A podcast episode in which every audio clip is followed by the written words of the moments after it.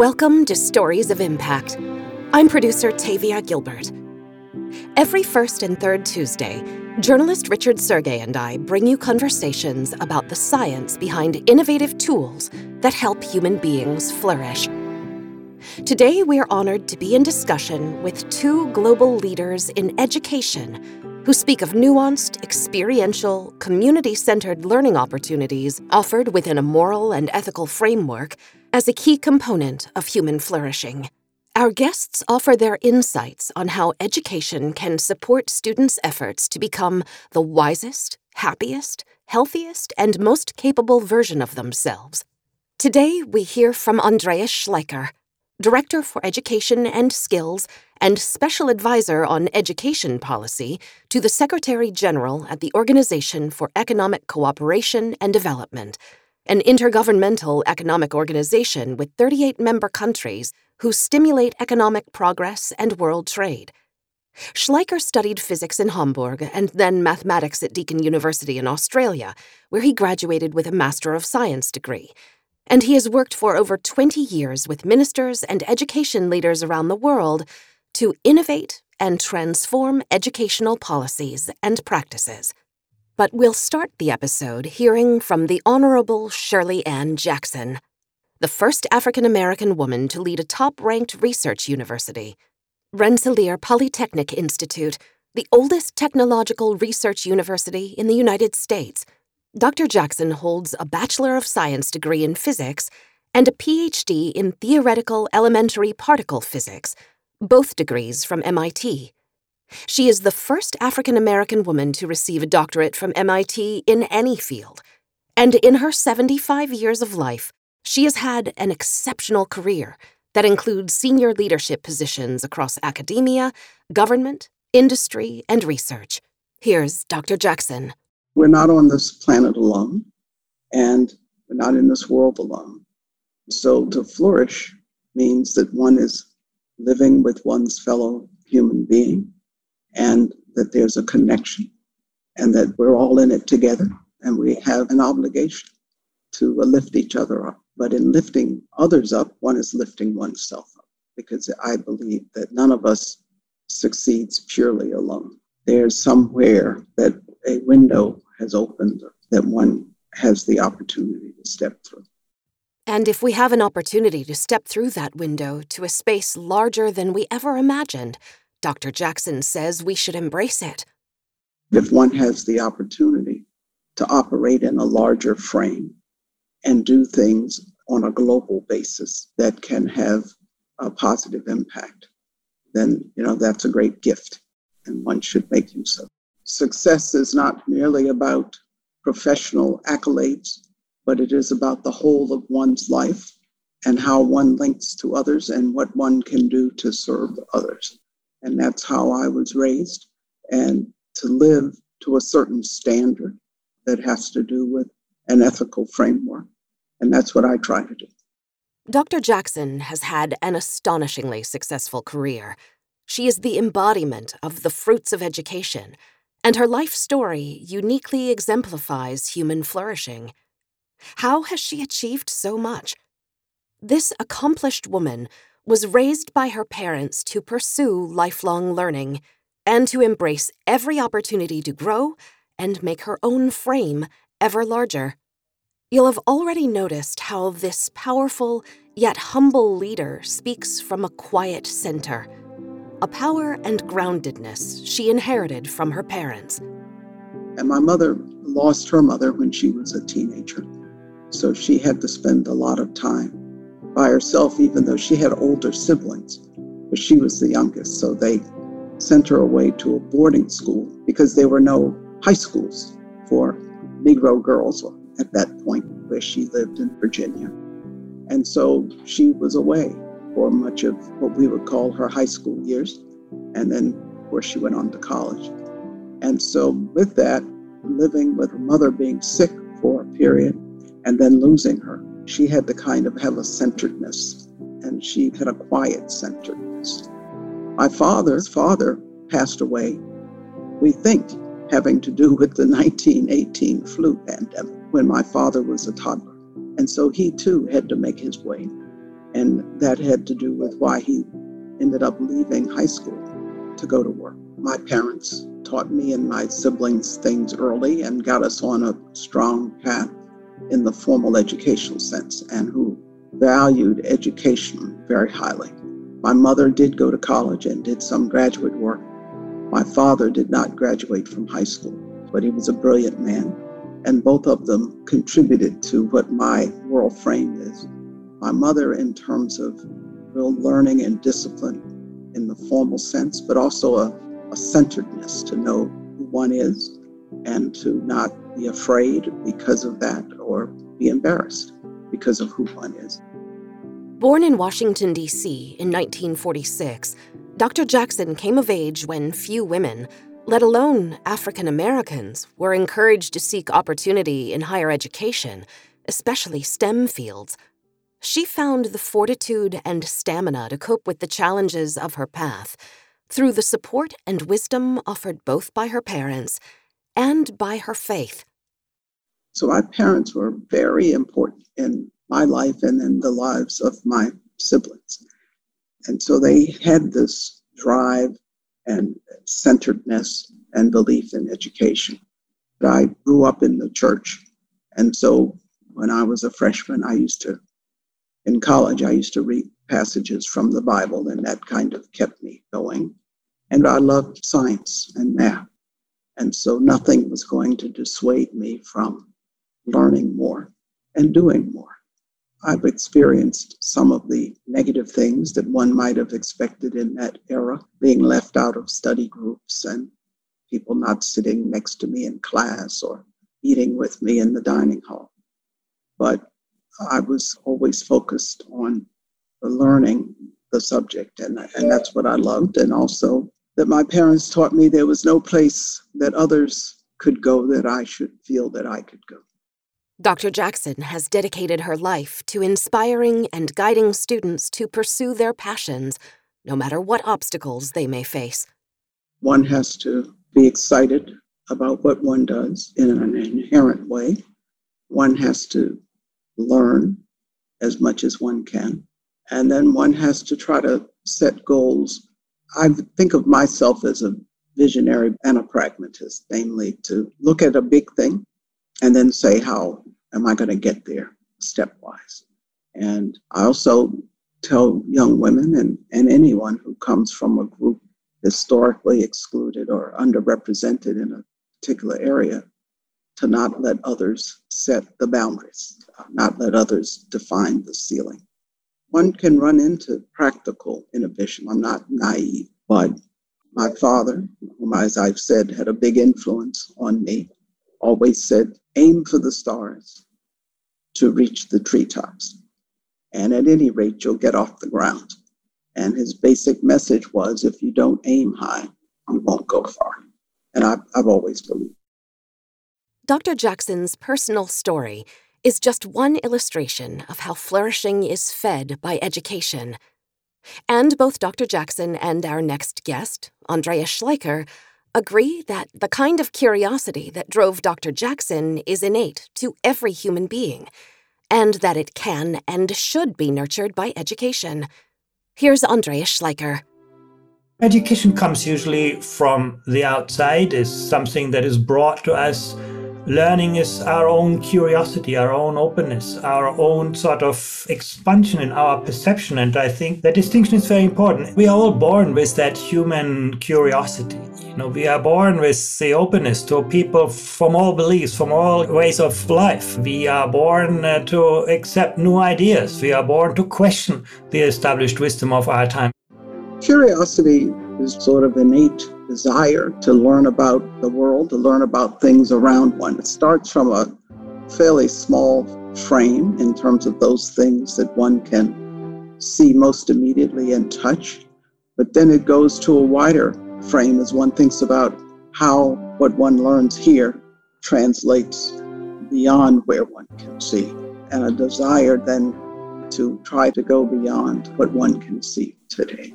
That is to me what curiosity is about. And it's important because it is the root of learning.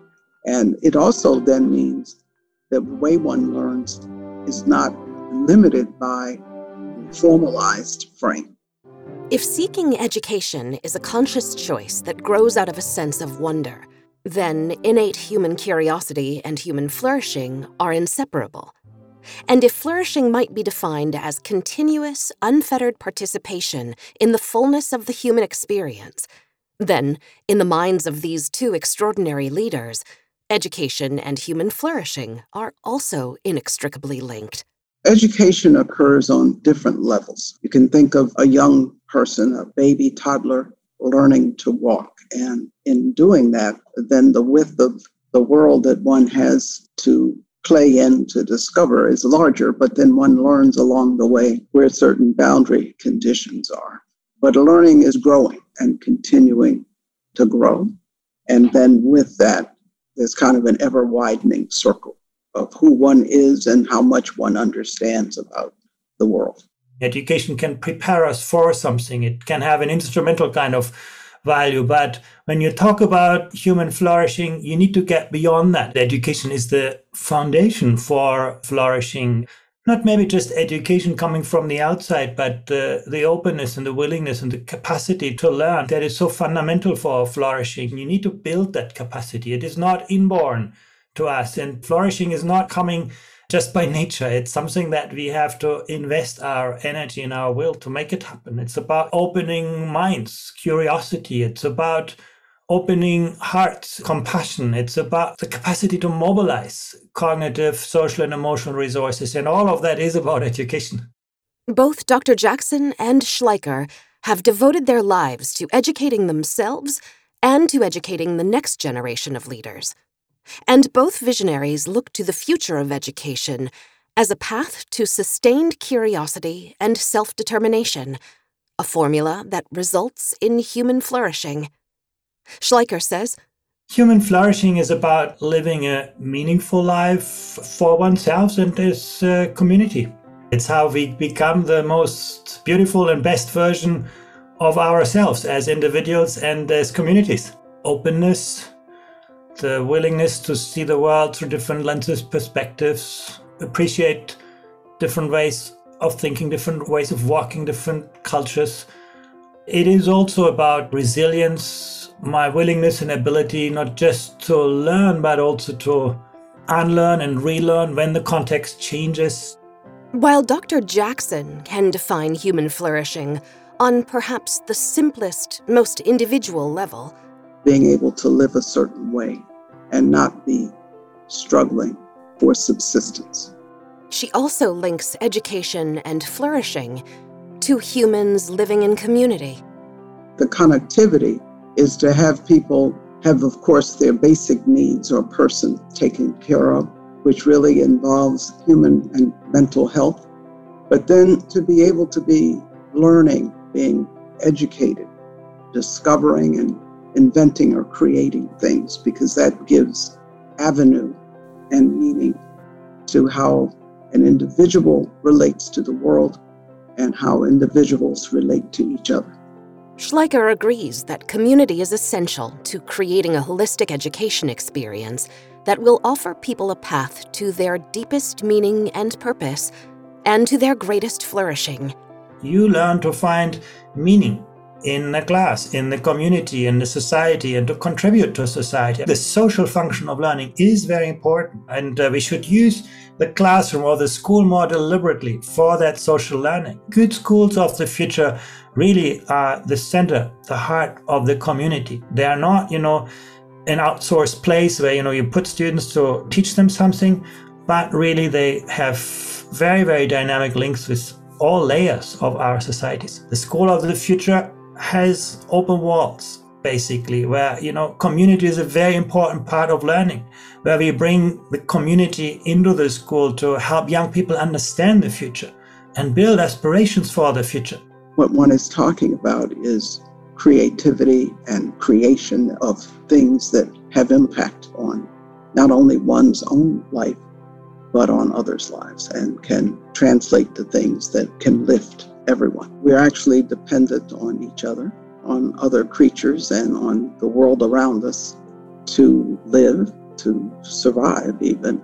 But that human connection is what defines us, I think. Community has to do with understanding the interconnection of uh, people around the world, how all of us are linked.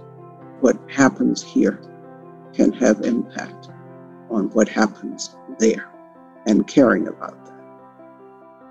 It's clear to Dr. Jackson and to Schleicher that educational institutions are necessarily transforming along with every other segment of global society, not least because of the increase of technology in the classroom, tools that may offer dynamic benefit.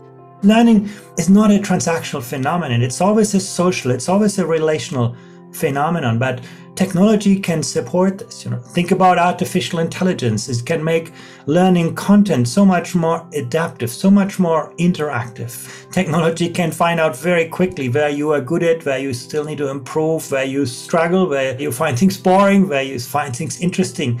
Learning analytics can give teachers so many more signals about how different students learn differently so that they can then adapt their learning environments and personalize learning to a much greater extent. Uh, you, you put all of that together, and we can really think of an entirely different environment for learning. As promising as new technologies may be, the key to the future of education is not more technology. Schleicher believes that to best serve students and their communities, flourishing education will be grounded in ethics and values. In fact, the moral component of education is especially important in an age in which technology is becoming integrated into every aspect of our classrooms and our lives. Flourishing is about finding and creating meaning. It has to do with hope. It has to do with belief. It may have to do with faith. Having that kind of compass whether we can distinguish right and wrong, good and bad, I think is very central to human flourishing. The future really needs to be more about learning, creating environments in which people can flourish, where they can find their meaning, where they can find their dreams and hopes, and where actually they find out who they are and who they want to become. In the digital society, we have the luxury to think about human flourishing, to develop human flourishing, to develop education to help people become the best and most beautiful versions of themselves as individuals and a society. In the current education system, we sprinkle values on top of the content. And in the future, we need to see those values as at the heart of education. And then the content is the way to teach the expression of those values. You want a great scientist, but you also want an ethical scientist. You want a policymaker, but you also want a courageous policymaker. And I think if we are not clear about the values that we are promoting in education and then how we build educational content around this, everybody will just become a little wheel in a large machine. And that's often how teachers feel. Dr. Jackson also embraces technology and also keeps in perspective what it has to offer. Ultimately, she sees technology as an advanced tool that allows the user to be of greater service to others. What excites me the most is the coming together of the physical, the biological, and the digital worlds. One now has advanced tools and technologies to really probe life at its genetic level, but then to try to understand how that is manifested in a more mesoscopic or macroscopic way, and therefore affects how we live. And how we live can be affected through the mitigation of disease, through the impact we have on the environment, or through technologies that make living easier, but importantly, can uplift the lives of others flourishing inherently links to how others live. As I said, I'm not here alone. And so I can be doing what I do and I love it and discover exciting things. And but the very fact of my being able to do it depends on a society and a construct that supports that. It also depends upon my having my health and strength to be able to do that. Inherently, then, it makes one look beyond what one is doing in the moment. Dr. Jackson artfully links science with faith, service, passion, and flourishing. What do I mean by passion? Well, it's something that one is relentlessly interested in doing, pursuing, or learning about, and something that gives one motivation every day, a thing that helps one to turn corners and not be afraid of what's around the bend. And it's what you love. Faith is the evidence of things not seen, and science is about discovery and proof. So one is learning about oneself. And so I've always operated that way, but also what it means to me. It's not just about me, me, me. It is about feeling an obligation to help other people and to fold it into what I do every day. I did theoretical physics and I love physics. That's what kept me going all the time. I love the mathematics of it. I love the explanation that one can develop an understanding of nature and what's going on. But then one moves through phases in one's life. And so one comes to a point where it's not just about the what I do, it's about what I can teach others to do. So that is why I became a professor. This idea of bringing others into it is very important. And it is part of flourishing because it is helping others to learn, discover, and then, of course, realize their dreams. Schleicher also wants students to realize their dreams, so he's invested in ushering global education into the future, revolutionizing models from the past that no longer serve students, teachers, or their communities, and reimagining models that support everyone's ability to flourish education can be about making you compliant with established ways of thinking, established ways of working, and drive out some of that curiosity. We designed our current education very much in the industrial age when the objective was conformity, compliance with the established wisdom of our times. In tomorrow's world, where we need to create more environments where students can explore, where they can take risks, try out new ideas, where they can uh, work with other students. Social learning will become very important. Creating learning environments that are more agency based. As a teacher, you'll be probably less an instructor, you'll be more a coach, a mentor, a facilitator, a designer of innovative learning environments. I think that's going to be the challenge of tomorrow's education. You can see many good examples today. I think the challenge is how you make them systemic, how they are not, you know, innovative approaches despite the education systems, but innovative approaches because of the enabling environment that we create for new ideas to flourish in education. Some cultures are on the cutting edge of education already, while the West may be lagging behind in terms of educational transformation. The education systems in the world that are most successful are the ones that have made education a whole of society experience and a whole of society enterprise It's not a public enterprise. It's really a whole of society enterprise. And I think in the Western world, we can learn something from the Asian cultures there, where the value of education is much more holistic. It's the individual, the family, the community, the society. In the Western world, we have tended to commodify education over the last decades. We have made students to consumers. We have made teachers to service providers. We have made parents to clients. We have created a distance between the players in education that really hinders human flourishing rather than fostering it. We can learn a lot from the Eastern cultures where we find fewer social disparities in education.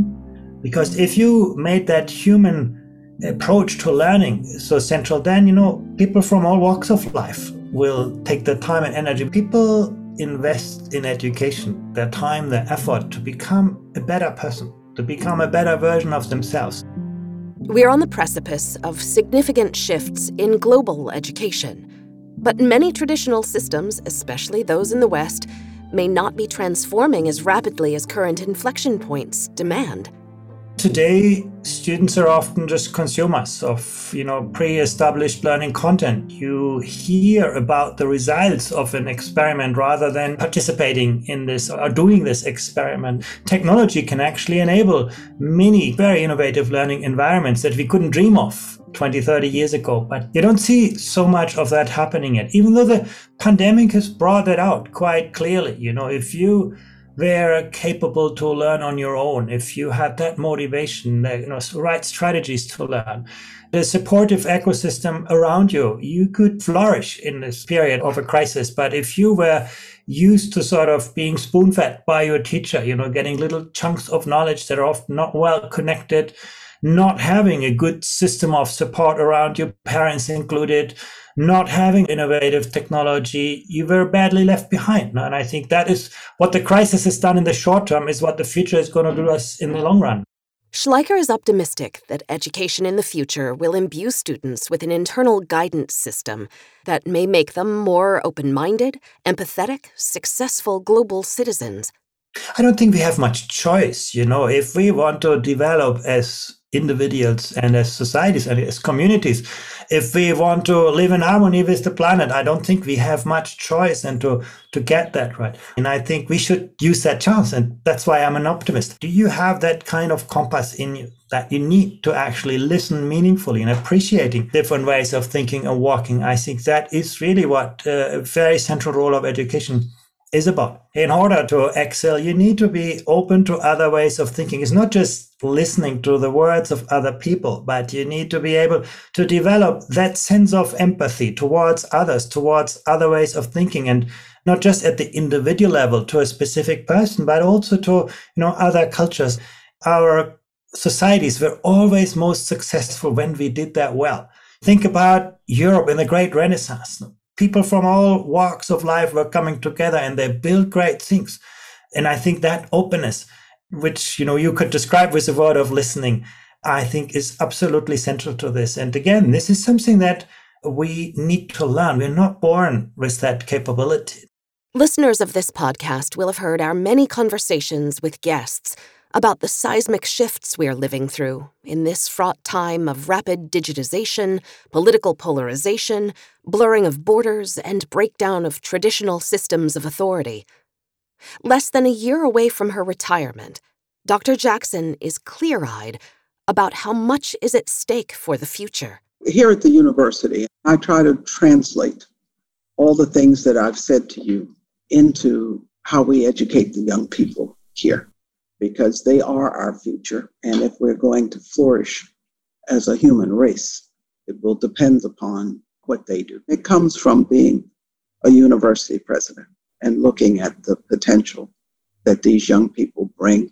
We have a big opportunity to do the right imprinting here. I mean, they come as adults to us, young adults, but from what they learn here from an experiential perspective informs how they live out their lives and careers once they leave here. And so that gives me great hope. Clearly, we face some existential threats, but in the end, the human species wants to survive. And so I have a belief that people will come together. And people must come together and work together to solve global problems. Those greatest challenges or questions are not ones that can be answered in isolation through the lens of one discipline, one person, one region, one nation. To do it in a way that is inherently inter and multidisciplinary. It requires bringing together and bridging disciplines, sectors, geographies, and generations. And universities are the ideal communities to do that. Like Dr. Jackson, Schleicher believes that expansive education holds the key to humans' ability to survive and thrive in the future. The tribalized world is the world of nature into which we are born. You know, we are born as people to relate well to our family, to relate well to people who look like us, to relate well to people who think like us. And that's how we were born. And if we don't invest in learning, invest in education, that's who we are staying and technology can reinforce this you know? Uh, social media will make you you know reinforce talking to people who think like you who look like you who walk like you and so on. We're not getting out of this without learning without effort without you know broadening our picture. It is this kind of bridging social capital that we can build the capacity to build trust to other people to other societies to appreciate different ways of thinking different ways of working different cultures, to learn to think like an artist and work like an artist, to learn to think and work like a scientist all at the same time. And the world that we're going to see around us will be the world that we create in the minds and in the hearts of people in their lives. And that's why I'm confident if we actually make the right investments in education, if we you know, find the right balance between you know, the values, the attitudes, the skills, and the knowledge in education, we can change human capabilities. Again, Dr. Jackson's own life experience can be explored as a practical application of Schleicher's ideas. Dr. Jackson's work shows the impact of careful listening, courageous open mindedness, and a desire to understand different cultures. When in 1995 President Bill Clinton appointed Dr. Jackson to serve as chairperson of the U.S. Nuclear Regulatory Commission, the first woman and first African American in that position of leadership, she had to find the right balance of values, attitudes, skills, and knowledge to lead in very difficult circumstances. One of the things that I had the opportunity to do as chair of the U.S. Nuclear Regulatory Commission was to make an impact on newly emerging economies and governments. I became chair of the NRC not too long after both the Chernobyl accident that occurred in what is now Ukraine, as well as the creation of the newly independent states of the former Soviet. These states were left with nuclear facilities, in particular nuclear power generating stations. I became chair not that long after the ANC government came into being in South Africa after Nelson Mandela was elected as president. And now you had a situation where the nuclear facilities had been developed and run by the Afrikaner government. And now you have a government of people, some of whom had lived in exile and many of whom didn't know much about nuclear technology. We had the opportunity to help them develop a full nuclear regulatory framework to bring inspectors to the NRC and train them, and overall help create a construct within which they could use nuclear energy. Why am I telling you this? Well, by the time I became chair of the Nuclear Regulatory Commission, I had had a range of experiences from both fundamental research, but working with governors in New Jersey on issues that linked science, technology, and economic development and public policy, and worked with business people as well as with politicians.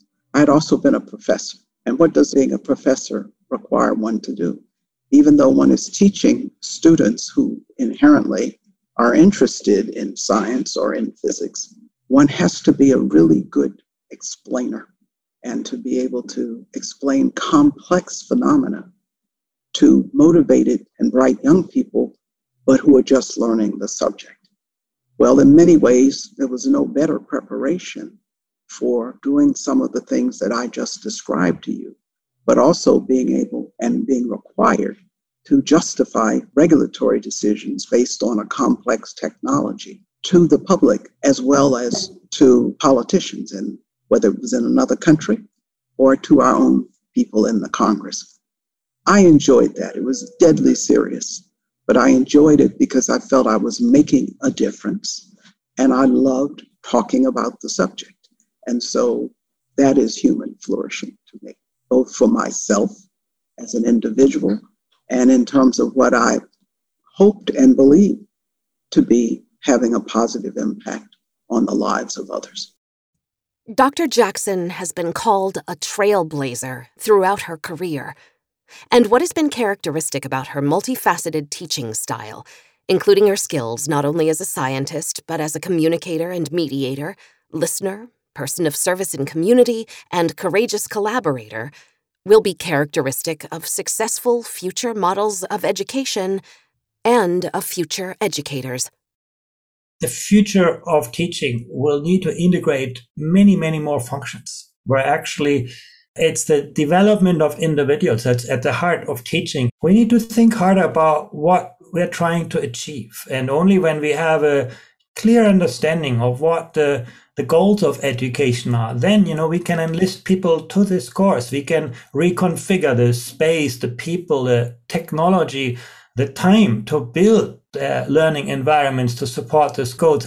You may be very good in the subject that you teach, but you do not spend enough time to work to understand how different students learn differently and really to know your students. The work of you know which is at the heart of teaching often gets outsourced you know teachers then outsource it or education outsources certain functions to the school psychologist to the social worker.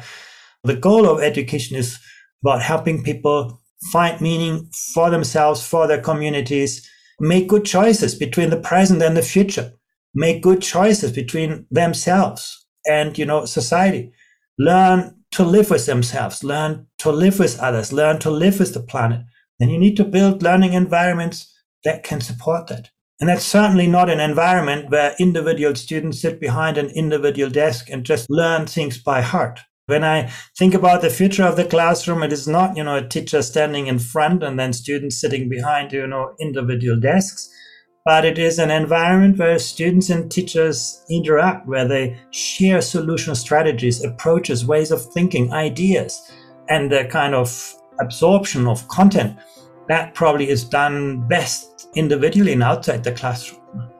It's a room of learning, of social interaction, and where teachers will every day have to redesign that learning environment. That will require a much more multifaceted approach to learning where you work with students to build their learning environments where you work with your colleagues your fellow teachers to train yourself to learn yourself where school is really a place where everybody learns not just the children but the students the teachers the parents the benefits of the education of the future where students and teachers and parents and communities learn together will be enormous but it will require everyone to work together to create a system in which the needs and goals of all participating are taken into consideration.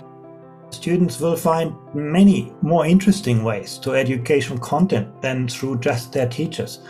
To have a mentor, to have a coach, to have a facilitator, to have someone who helps you find out who you are and who you want to become and uh, you know guides you on that way i think that's going to be even more important in the future in the past, you could always look towards older people. They were the models. The past was quite reliable. In the future, you know, looking up to other people is not enough. You need basically a very strong ecosystem of support around you. And teachers will be very, very central to this. I do think that's also going to make the work of teachers so much more interesting and engaging. And Schleicher once more affirms the imperative of shifting out of classroom hierarchies siloed subjects, and rote memorization into experiential, community, multidisciplinary classrooms without walls. In public policy, we spend so much time and energy on the how of education. We negotiate teacher salaries, we negotiate class sizes, we look at the institutional environment, we make it predictable, reliable, we define exams and assessments, uh, all the structures, the processes we spend actually surprisingly little time on the what. What are we educating for? What are the knowledge, the skills, the attitudes and values that we really want to develop? We need to reverse it. And it's not just public policy, I think it's communities, societies need to think much harder about for what world are we educating the next generation? And what do we put at the center? And then how do we configure the the time, the space, the people, the technology to develop those values, develop those skills, uh, foster those attitudes, nourish the right knowledge. I do believe if we get the education right, if we build the right foundations, we build the right future. And there's no shortcut to this. We'll return in two weeks with our next episode a discussion of human flourishing, human potential, and happiness with guests including writer and thought leader Arthur C. Brooks. People often say listening is a key component of happiness. It is because it denotes humility, and humility is a source of happiness. There's a lot of research on this that when you measure the humility that people have in their lives, it goes straight up with happiness. It's a direct correlation, humility and happiness. Humility brings peace. It's stressful to hold yourself erect in a state of hubris it's hard to do that all the time.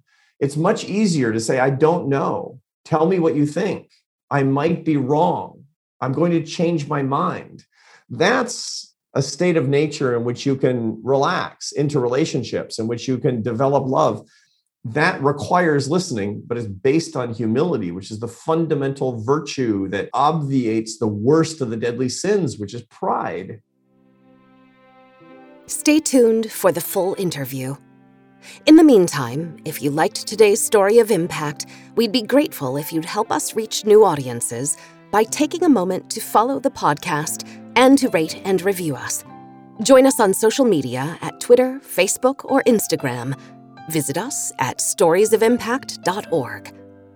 This has been the Stories of Impact podcast with Richard Sergay and Tavia Gilbert. Written and produced by Talkbox and Tavia Gilbert, with associate producer Katie Flood.